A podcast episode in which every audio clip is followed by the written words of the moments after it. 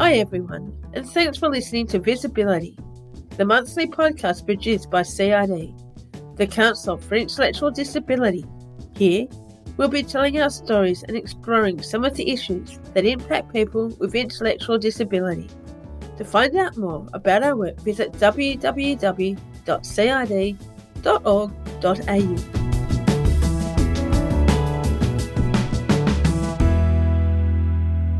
In the spirit of reconciliation, the Council for Intellectual Disability acknowledges the traditional custodians of country throughout Australia and their connection to land, sea, and community. We pay our respect to the elders past and present and extend that respect to all Aboriginal and Torres Strait Islander peoples today.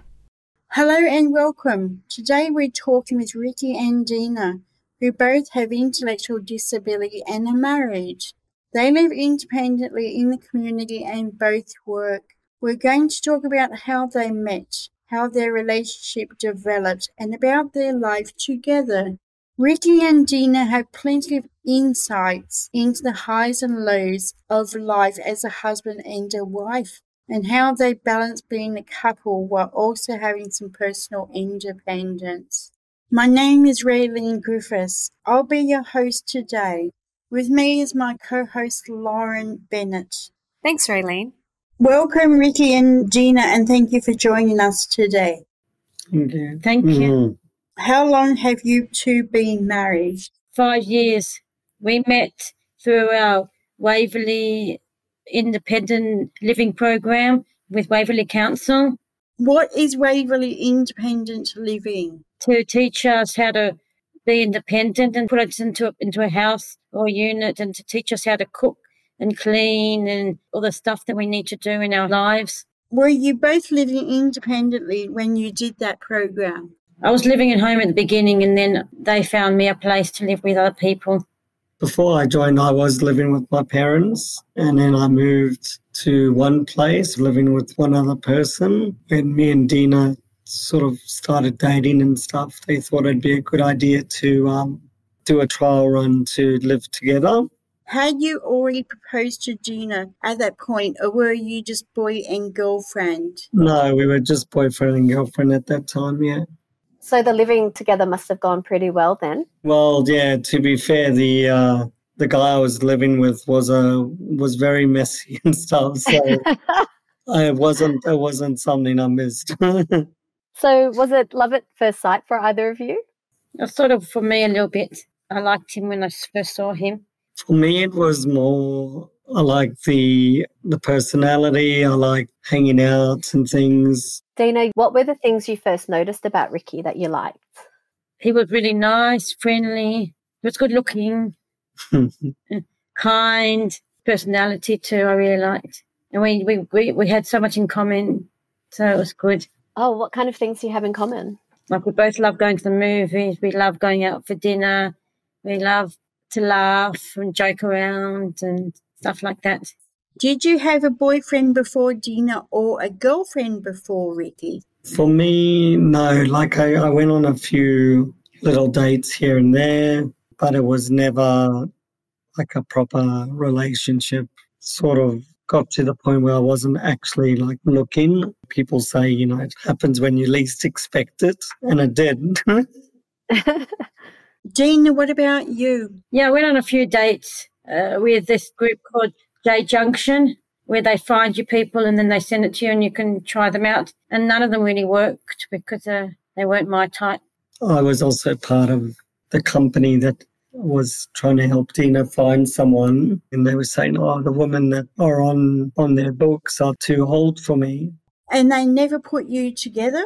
No, No. that's weird. No. It's really weird. So you think you weren't matched with Ricky because of the age difference?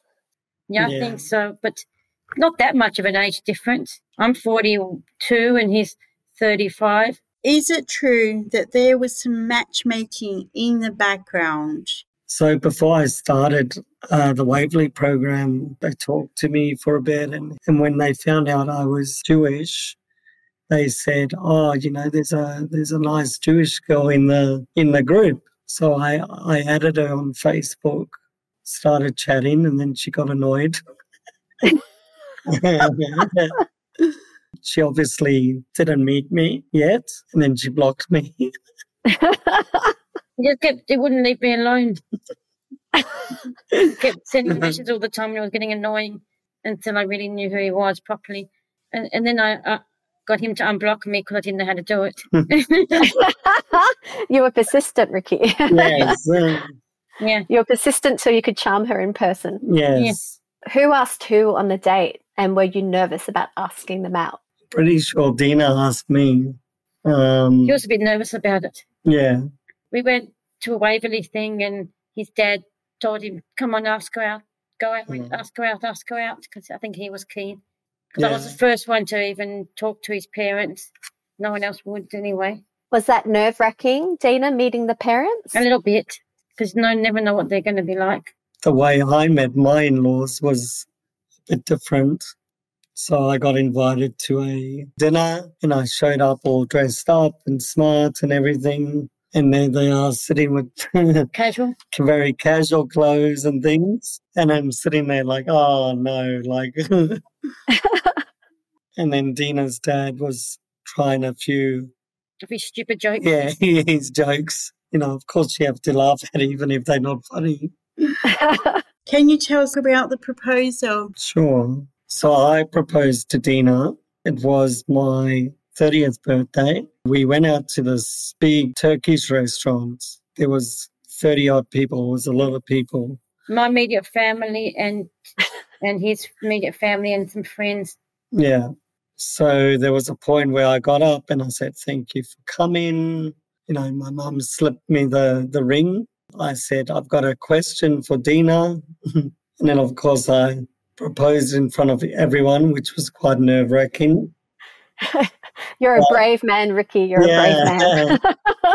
um, I was fairly confident she was going to say yes. I think the parents were too because they were already organising stuff already. Like even before I was, I was going to propose, my mum and her mum got together and already was deciding like where to have it and what to do. And I said to her, you know, she could say no. You were already living together before the marriage, but did you feel it was different after you were married?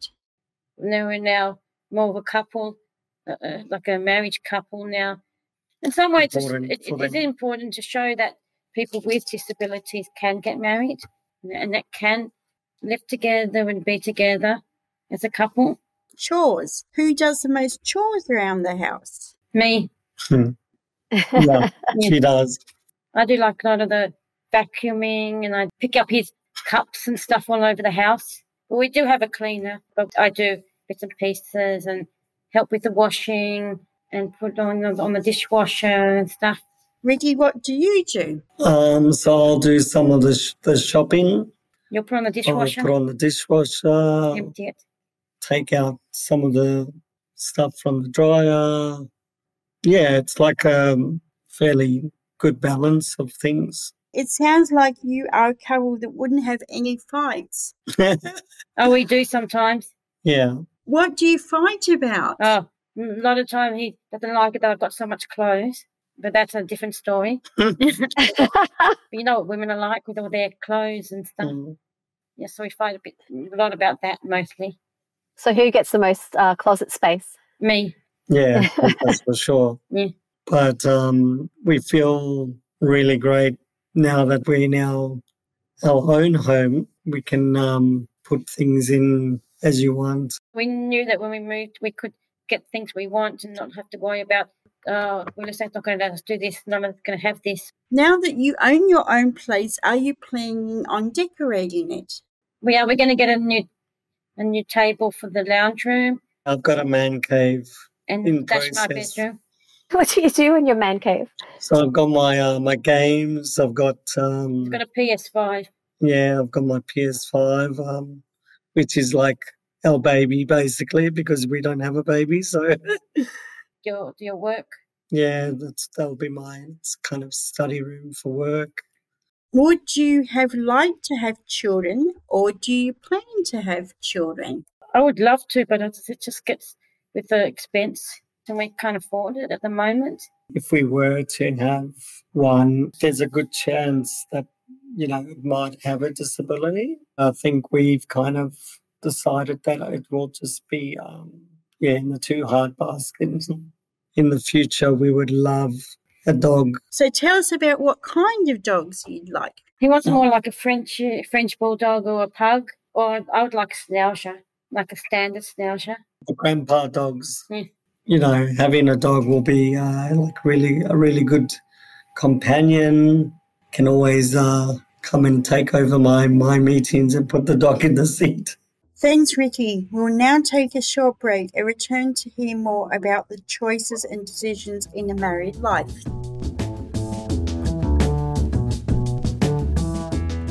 You're listening to Visibility, the podcast produced by the Council for Intellectual Disability. If you're enjoying this episode, you can support us by reviewing us through Apple, Podchaser, or your favourite listening app. Welcome back to our interview with Ricky and Dina. So, who does the cooking? Mostly me, but he does sometimes. He's a good cook when he wants to cook. Oh, he does, Oh, is he? yeah, we've done a chicken and mango thing in the slow cooker. Oh. So that's really Yeah. good. When he wants to cook, he, he's really good. Are you confident cooks? Reasonably, we might need like a little bit of support just so we can do a variety of things. So you guys are, are really living quite independently then. You know, everything that we do from going shopping to paying bills, we've been doing it all. How does that feel? It's great. It shows that we people with disabilities can do all these things because there are people out there who just think we just can't do any of this, and that and they think we should just all have support workers. But no, we can. We can do lots of things. you know, unfortunately, it's still that kind of stigma of disability where they think some people are just not capable of getting married and getting and doing all these things. What do you do for fun? Um, we do yeah, we do gig buddies. It's a program where you, they set you up with a buddy, like especially with us together twenty four seven. We want to have a bit of a break, so we have someone we can go out with and do stuff together. And people who live on their own have someone that can go out and do things. And the bud- gig buddies also have parties that they organise. And then we do a thing called Friendship Circle with people with disabilities as well that do different activities and stuff. And we meet with people through that as well. We just go out with other friends to dinners and Yeah, we uh, we eat a lot. So, it is important to balance the closeness you have as a couple with independent time. Regardless of whether it's a partner or whether it's a friend, you can't be around them all the time. It just gets a bit, on your nerves. bit yeah, on your nerves sometimes, and yeah, you got to make sure people have have their space as well. and the balance. Because you need to have a balance, as we do. Sometimes we fight for nothing. Mm. We just need our, need our space sometimes. Did you get much advice about marriage from your parents? Well, Dina's dad always says, just say yes to everything. Has that been working for you, Ricky?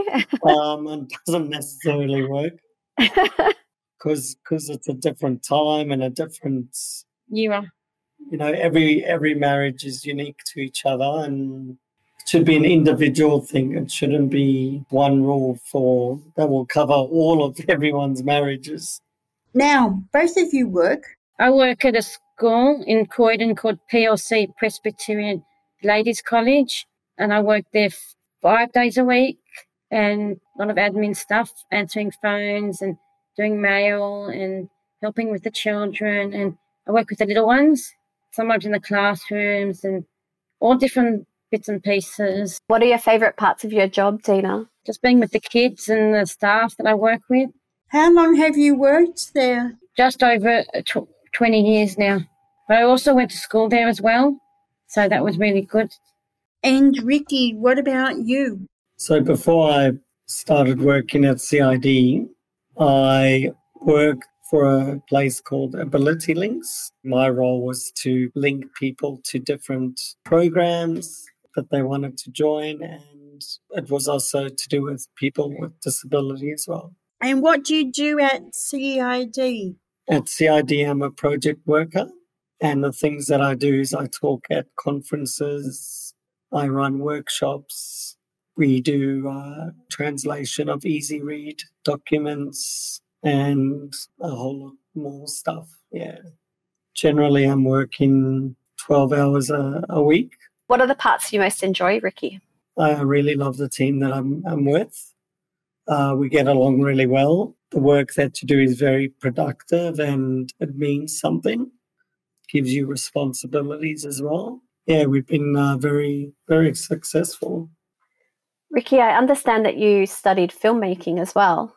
It was me and Dina. We went to study at Bus Stop Films. We created a few different films, particularly where I was talking to my mum about how I was growing up and how they discovered that I had a disability.